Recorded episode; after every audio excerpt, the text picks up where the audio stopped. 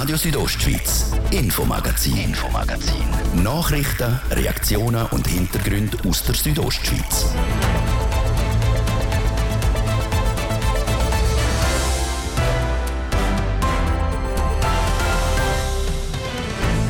Lebensmittel, Krankenkassen oder der Most zum Auto tanken. Das Leben ist teuer und wird auch immer teurer, auch bei den Mieten. Das wegen dem höheren Referenzzinssatz, der seit dem 1. Juni gilt. Die Miete könnte um 3% steigen und das stösst vielen sauer auf. Der Peter Annen vom Hauseigentümerverband Chur-Regio gibt dabei aber etwas zu bedenken. Und das wird vielleicht ein bisschen vergessen in dieser ganzen Diskussion. Seit der Einführung im 2008, damals war er 3,5% und seit dort ist der Referenzzinssatz eigentlich immer nur runtergefallen.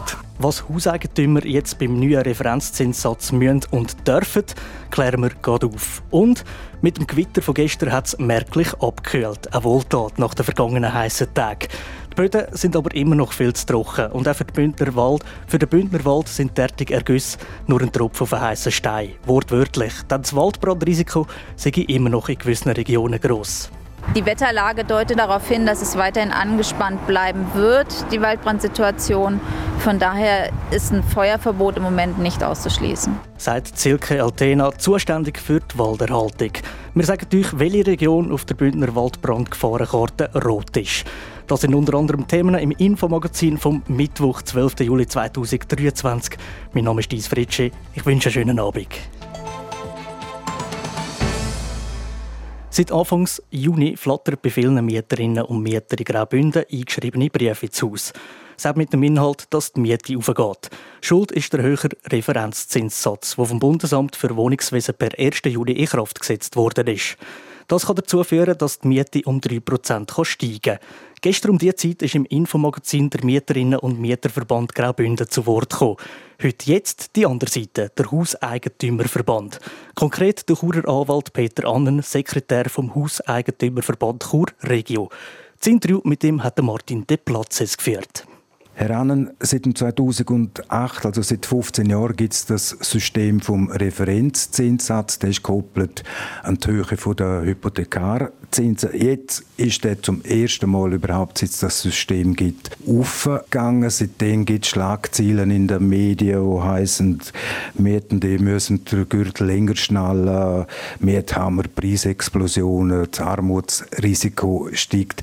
Herr Annen, ist es so schlimm? Es ist schwierig zu sagen, wir haben keine Erhebungen über das, aber ganz grundsätzlich glaube ich nicht, dass man sagen kann, dass es so schlimm ist. Logischerweise, das Leben ist teurer geworden, es zeigen ja auch andere Entwicklungen. Die Ukraine-Krise hat zu einer Verteuerung geführt, etc. Aber ganz allgemein, zurück zu den Mietern und dem Referenzzinssatz, muss man sagen, und das wird vielleicht ein bisschen vergessen in dieser ganzen Diskussion, seit der Einführung im 2008, damals war er 3,5% und seit dort ist der Referenzzinssatz eigentlich immer nur runtergefallen. Und die Vermieterschaft hat dadurch eigentlich immer den Mietzins gesenkt. Das ist auch das, was wir vom Hauseigentümerverband empfehlen, unseren Mitgliedern. Wir empfehlen ihnen, dass man die Miete anpassen soll, wenn es eine Anpassung gibt vom Referenzzinssatz. Und damit haben wir auch in der Vergangenheit immer weitergegeben unseren Mitgliedern, dass man auch diese Senkungen mitgehen gegenüber der Mieterschaft. Herr Annen, im Kanton Graubünden gibt es ca. 47'000 Mietwohnungen. Der Hauseigentümerverband von der Schweiz hat einmal gesagt, etwa 40% der Mietenden müssen mit einer Erhöhung des Mietzins rechnen. Trifft das auch auf Graubünden zu? Damit rechnen ist aus meiner Sicht nicht ganz richtig ausgedrückt, wo Mietverhältnisse, die das Potenzial haben, dass man könnte erhöhen könnte. Aber ob das am Schluss tatsächlich gemacht wird, das ist schwer zu sagen. Es ist klar, angepasst werden können die Mietverträge, wo in der Vergangenheit der Mietzins immer gesenkt worden ist. Oder die erst bei 1,25% abgeschlossen worden sind. Dort ist das so. Aber wir haben in der Praxis auch festgestellt, vielerorts stellen weder der Vermieter eine Erhöhung stellen, noch die Mieterinnen und Mieter nach einer Senkung anfragen. Und damit wird das oftmals halt einfach über Jahre hinweg gelebt. Viele Mieterinnen und Mieter haben ein Mietverhältnis mit einer Privatperson oder mit einer Familie, die das Haus hat oder den Block hat. Da gibt es auch die institutionellen Anleger, beispielsweise die Pensionskasse. Pensionskassen müssen wahrscheinlich den Zins anpassen. Das haben sie ja auch als Auftrag gegenüber ihren Versicherten. Das ist richtig, ja. Die müssen ihr Vermögen so verwalten, dass eben später das Vermögen entsprechend gut angelegt ist und kommen damit auch nicht gesetzlich bereits nicht drum herum, um die entsprechenden Erhöhungen zu machen. Ich habe mal ein Beispiel gemacht, eine Mietwohnung mit einem Mietzins von 1'500 Franken. Wenn man jetzt dort die 3% aufschlagen, dann wären das 45 Franken, also sagen wir grob 50 Franken. Im Zusammenhang mit dem Hauseigentümerverband wird auch vielfach das Stichwort soziale Verantwortung gegenüber den Mietenden ins Spiel gebracht. Die Teuerung steigt, wir haben es vorher gesagt, steigende Krankenkassenprämie. Umgekehrt haben auch die Vermietenden mit steigenden Kosten zu eben der Hypothekarzins, der aufgeht, höhere Unterhalts- und Versicherungskosten, Energie. Das muss doch auch mal Mietenden einleuchten, dass der Preis mal aufgeht. Ja, eben, wie vorher bereits einleitend gesagt, in der Vergangenheit ist die Miete eigentlich immer gesenkt worden, respektive hätte den Anspruch gehabt, zum Senken anhand vom fallenden Referenzzinssatzes. Und gleichzeitig muss man schon auch sagen, eben, der Vermieter hat selber auch höhere Aufwendungen. Und, was aus meiner Sicht auch wesentlich ist, und auch das haben wir in unserer täglichen Arbeit damals festgestellt, Vermieterschaft und Mieterschaft, das Vertragsverhältnis, das ist ein Du-Schuld-Verhältnis und ist ein Zusammenspiel. Und viele Vermieter haben gerade auch in der Corona-Zeit, wo wir ja auch Geschäftsmieter, Geschäftslokale hatten, die über eine gewisse Zeit nicht aufhaben konnten, die sind auf die Vermieterschaft zugegangen, haben um einen Mieterlass gebeten. Das war ja auch von Seiten des Bundesrats eine Empfehlung gewesen. Und viele Vermietende sind dem auch nachgekommen, weil der Vermieter hat selber auch kein Interesse daran, dass seine Mieträumlichkeiten leer stehen oder dass die Mieterschaft die Zinsen nicht zahlen können. Also da sehen wir oder stellen wir fest in unserer täglichen Arbeit, dass dort von Seiten vom Vermieter tatsächlich regelmäßig das Entgegenkommen gibt. Ihr Verband, der Hauseigentümerverband, bietet auch die Hilfeleistung an, also Hilfeleistung in Anführungs- und Schlusssachen von einem sogenannten Mietzinsrechner. Der bietet auch der Mieterinnen- und Mieterverband Graubünden an. Jetzt ist gerade kürzlich bekannt worden, 500 Leute in etwa haben den Mietzinsrechner vom Mieterverband in Anspruch genommen und von diesen 500 sind knapp über die Hälfte das Resultat herausgekommen, dass man das allenfalls könnte anfechten. Jetzt vor dem Hintergrund, dass wir im Kanton Graubünden über 47'000 Mietwohnungen haben, sind die Zahlen vom Mieterverband Graubünden verschwindend klein. Ja, das würde ich eben auch sagen. Wie gesagt, im gestrigen Interview von Seiten des Mieterverband ist ja quasi Quintessenz oder Schluss daraus gezogen worden, dass in 50% der Mietverhältnisse eben der Zins falsch angepasst werde. Und wenn man eben das umleitet, dass es rund 47'000 Mietwohnungen im Kanton gibt und davon nur 250 Mietzinsüberprüfungen ja falsch gelaufen sind und das Falschlaufen ist aus unserer Sicht auch immer noch mit Vorsicht zu geniessen. Wir können das nicht nachprüfen, ist eine Aussage Seite des Mieterverband. Aber dann reden wir da über 0,5% von allen Mietverhältnissen, wo offenbar ein Problem gegeben hat, gemäss Mieterverband. Und das scheint mir doch eine relativ verschwindend kleine Zahl.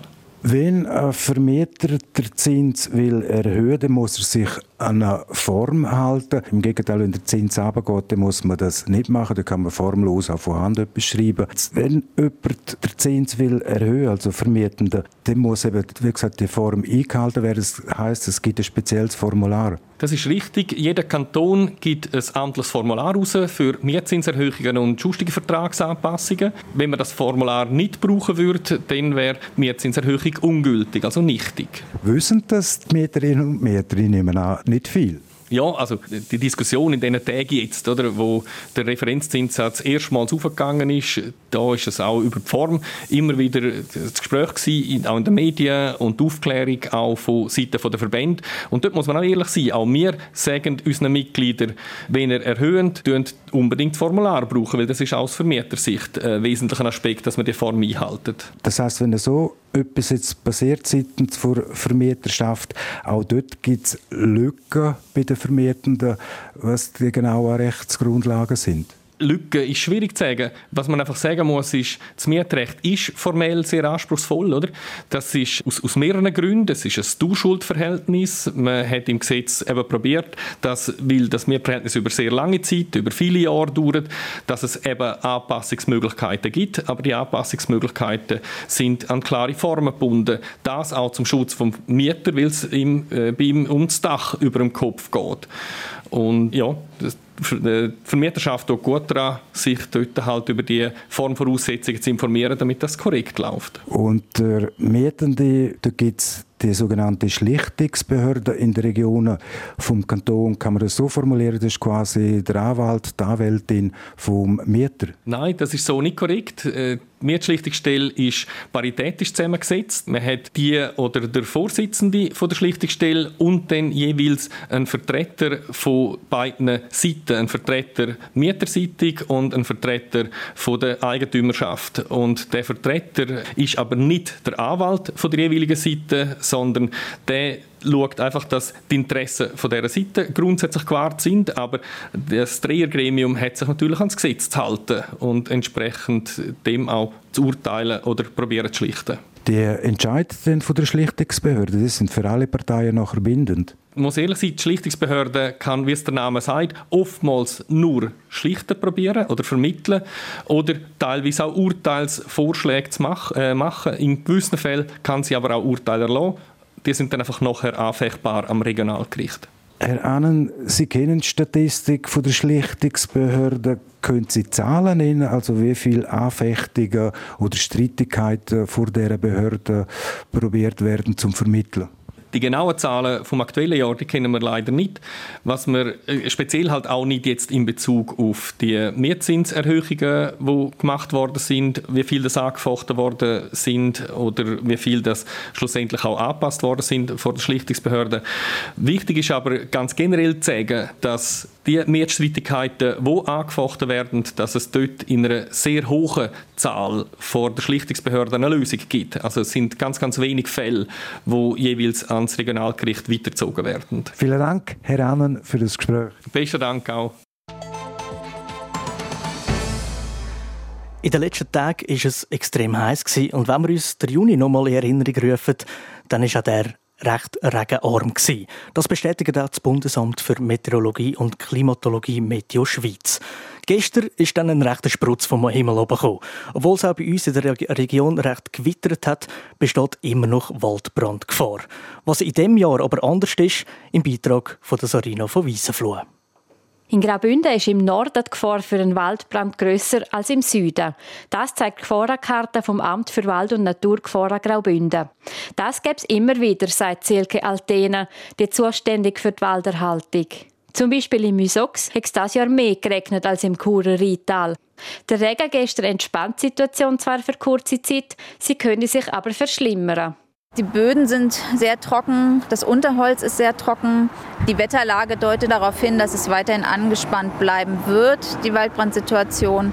Von daher ist ein Feuerverbot im Moment nicht auszuschließen. Zum Waldbrandgefahr bannen müsste es mehrere Tage lang regnen, wie Silke Altena sagt. Der Wetterbericht sagt aber etwas anderes. Es dürfte in nächster Zeit wieder warm und trocken werden. Darum gilt in Graubünden immer noch die Waldbrandgefahr. Man sollte auf jeden Fall darauf achten, Feuer im Freien zu vermeiden, Funkenflug zu vermeiden, Raucherwaren natürlich nicht auf den Boden zu schmeißen. Die Situation dieses Jahr sei vergleichbar mit letztem Jahr. Auch dann sei die Waldbrandgefahr hoch gewesen.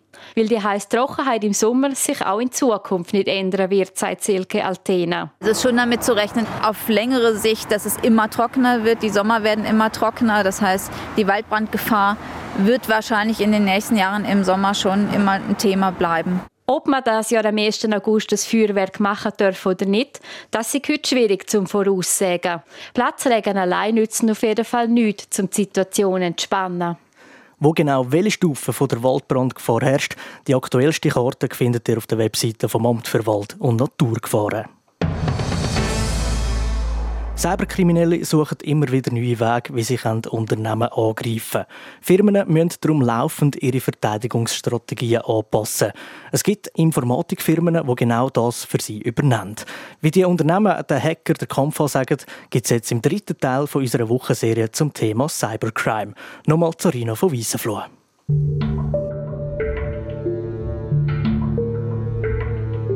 In Zeiten von Cyberkriminalität sind Firmen wie die AlphaCom in Ems gefragt. Die Informatikfirma will Cyberangriffe schon von Anfang an verhindern, wie der technische Leiter Ronny Riffel sagt. Das sind die Bösen, die immer neue Wege finden, und das sind die Hacker. Und gegen die muss jemand ankämpfen. Zum Unternehmen vor Hackerangriffen zu schützen, bietet die Emser Informatikfirma zum einen Schulungen für Mitarbeitende an. Dort werden die Leute auf die ganze Thematik sensibilisiert und aufgeklärt.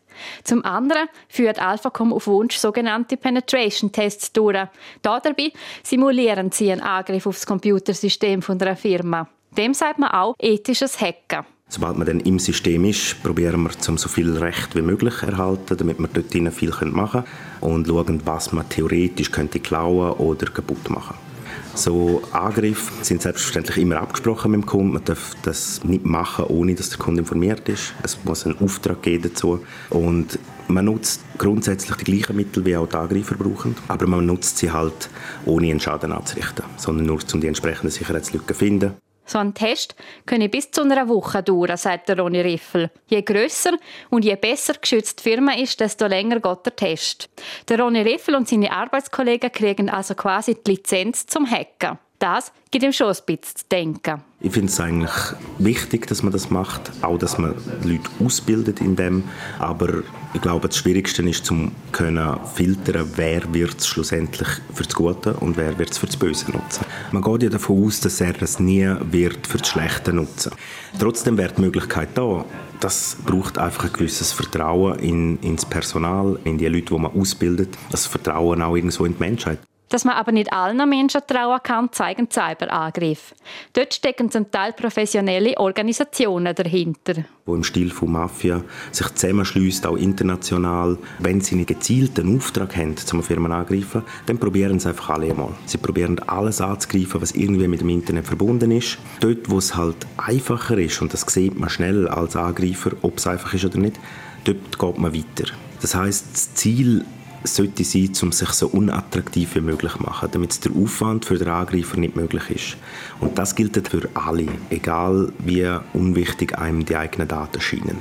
Wenn ein Angriff schon passiert ist, kann auch das Team von AlphaCom nicht mehr gross helfen. Heisst, wer seinen Computer nicht schützt, riskiert, dass seine Daten gestohlen werden könnten und sie auch nicht mehr zurückkriegt. Je nachdem können sie sogar im Darknet landen. Das Internet selber ist beleuchtet, mit einer Suchmaschine auch erkundbar.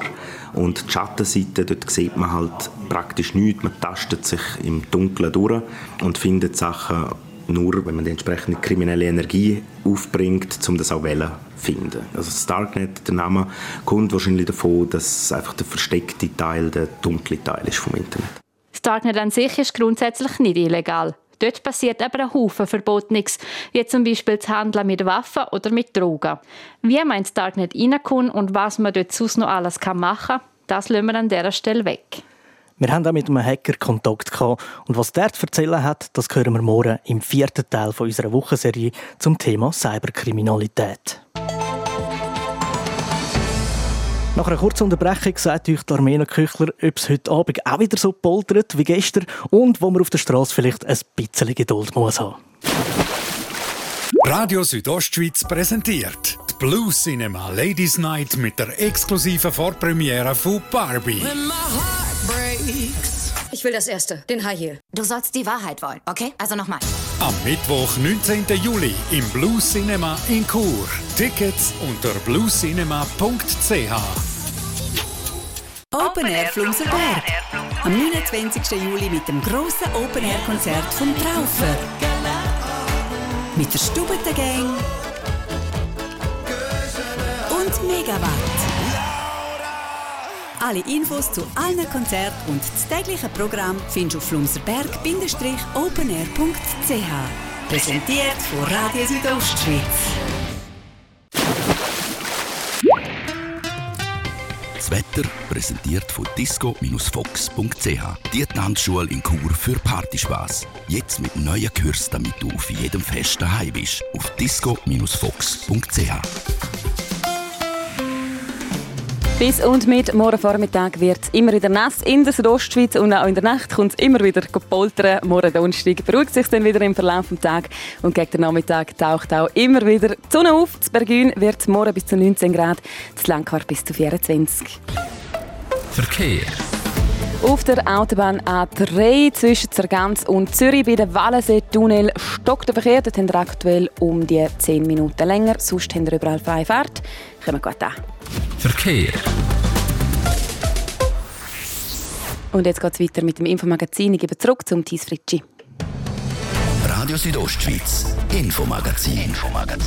Nachrichten, Reaktionen und Hintergründe aus der Südostschweiz. Skifahren im Sommer. Nein, eher weniger würde ich meinen. Zumindest ist das nicht gerade das Erste, was einem jetzt in dieser Hitze der letzten Tage in Sinn kommt. Doch was machen eigentlich professionelle Skifahrerinnen und Fahrer, um sich auf die kommende Saison vorzubereiten? Sie trainieren mit anderen Sportarten. Und so auch der Fadri Janutin vom Skiklub Obersachsen, der zurzeit im Sommertraining ist. Immanuel Giger. Bouldern, Skaten und Gewichtheben sind nicht die ersten Sportarten, die man mit Skirennfahrerinnen und Fahrern in Verbindung bringt. Der Fadri Janutin hält sich mit einem speziellen Trainingsprogramm aus verschiedenen Sportarten über den Sommer fit. Auch für die Motivation und für die Lust zum Trainieren ist es auch gut, wenn man nicht nur immer in einer Kraftkammer drin ist. Schauen, dass wir sehr abwechslungsreich trainieren, und das ist mir sehr wichtig, und darum tue ich auch sehr gerne im Sommer mich vorbereiten auf den Winter. Der grösste Erfolg in der letzten Saison ist der 17. Platz im Riesenslalom im Weltcup in Val d'Isère.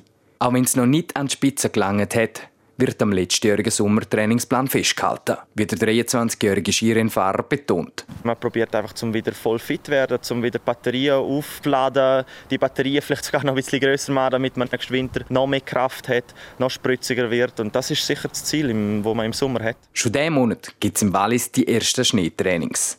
So bleibt der Fadri Janutin bis zur nächsten Saison auch auf den Ski gut trainiert. Für die hat er folgende Ziel. Also ich will sicher wieder mit den 5 Punkten wieder weiter runterkommen, dass ich in der Weltrangliste wieder weiter vorne bin, damit ich weiter vorne auch starten an der Weltcup rennen und dann natürlich mehr als 2-3 Mal in Punkte fahren. Das ist das Ziel. Zwischen der letzten Saison und dem jetzigen Training hat er sich eine kleine Auszeit gegönnt. Denn auch als Profisportler braucht es mal eine Erholung. Ich bin mit meiner Freundin, mit unserem selber umgebauten VW-Büssli, sind wir auf Sardinien gegangen. Wir waren dort ungefähr, würde ich sagen, 2 Wochen gewesen. Und es war extrem schön, mega entspannend, und es hat uns extrem gut getan, weil es waren auch fast keine Leute herum, es war auch noch nicht so warm, was auch noch gut ist. Und es hat mir richtig Aufschwung gegeben für die nächste Saison, die dann kommt. Wieder mal intensivere Zeit mit Freunden und Familie verbringen, anstatt mit dem Swiss Ski Team, sei eine gute Abwechslung gewesen. Die Ski für eine längere Zeit auf die Seite legen, ist aber für ihn keine Option. Schon nach 10 Tagen sei er wieder voll motiviert gewesen, zum Weitertrainieren. Im Oktober geht es dann auch schon wieder los mit den ersten Weltcup-Skirennen. RSO Sport. Präsentiert von Metzgerei Mark. Ihres Fachgeschäft für Fleischspezialitäten aus Graubünden in Chur, Langquart und Schiers. Echt einheimisch. Metzgerei-mark.ch. Im Grand Slam-Turnier in Wimbledon geht es heute um die ganz grossen Geldtöpfe. Heute bei den Viertelfinals in London, Martin Deplazes. Ja, die Spielerinnen und Spieler, die heute Viertelfinale spielen, die haben alle schon je knapp 400'000 Euro Preisgeld verdient. Und die, die heute auch gewinnen, die haben dann als Halbfinalisten knapp 700'000 Euro auf sicher. Die Siegerin und der Sieger in Wimbledon, die kriegen je ein Preisgeld von mehr als 2,7 Millionen Euro. Von diesen prallvollen Euro-Töpfen jetzt zu den Resultaten der Viertelfinals heute in Wimbledon, die gespielt sind oder noch dran sind. Im Tableau der Frauen hat es Ons Jabeur aus Tunesien. Sie hat gewonnen gegen Elena Rybakina aus Kasachstan in 3 Sätze 6-7, 6-4, 6-1. Ons Jabeur, die Weltnummer 6, kriegt es im Halbfinale mit der Weltnummer 2 zu tun. Der Arina Sabalenka aus Belarus. Belarus, wo ihr Viertelfinale heute gegen die US-Amerikanerin Madison Keys klar in 2 Sätze gewonnen hat. Im Tableau der Männer ist der erste Viertelfinale noch im Gang, auch der zweite. Der Daniil Medvedev aus Russland gegen den Überraschungsspieler, der US-Amerikaner Christopher Eubanks. Spielstand, der Russ gewinnt der erste Satz 6-4 und dann hat der Amerikaner so etwas von dagegen gehalten. Der Eubanks hat den zweiten Satz dominiert, der mit 6-1 gewonnen. Im dritten Satz führt der Amerikaner, der Überraschungsspieler Eubanks, mit 4-3. Im anderen Viertelfinalspiel und auf dem Center Court in Wimbledon die Weltnummer 1, der Spanier Carlos Alcaraz und der Holger Rune aus Dänemark, Nummer 6 auf der Welt. Spielstand im ersten Satz 3-2 für den Carlos Alcaraz. Von den grossen Geldtöpfen in Wimbledon zurück zu Graubünden, die OL-Weltmeisterschaft in Flims-Laax, wo es im Vergleich zum Tennis kleine Brötchen zum Gewinnen gibt. Die WM in Flims-Laax ist heute so richtig lanciert worden mit der Qualifikation in der Mitteldistanz über 4,2 Kilometer im Osten vom Flimserwald. Von den 4 Schweizerinnen haben alle gute Resultate gezeigt heute in der Quali. Alle 4 Läuferinnen haben sich für das WM-Rennen am Samstag qualifiziert. Und auch bei den Männern Top-Ergebnis von den Schweizer OL-Läufer heute in der Mitteldistanz-Qualifikation in Flims-Laax. Alle 4 sind im WM-Rennen am Samstag mit von der Partie. RSO Sport. Präsentiert von Metzgerei Mark. Ihres Fachgeschäft für Fleischspezialitäten aus Graubünden in Chur, Langquart und Schiers. Echt einheimisch. Metzgerei-mark.ch. Das war das Infomagazin vom 12. Juli 2023 hier auf Radio Südostschweiz. Wer die ganze Sendung nachhören will, kann das online auf rso.ch machen oder überall, wo es Podcasts gibt. Am Mikrofon war der Martin Deplazes und der Thies Fritschi. Ich wünsche allen zusammen einen ganz gemütlichen Abend. Radio Südostschweiz, Infomagazin. Nachrichten, Reaktionen und Hintergründe aus der Südostschweiz.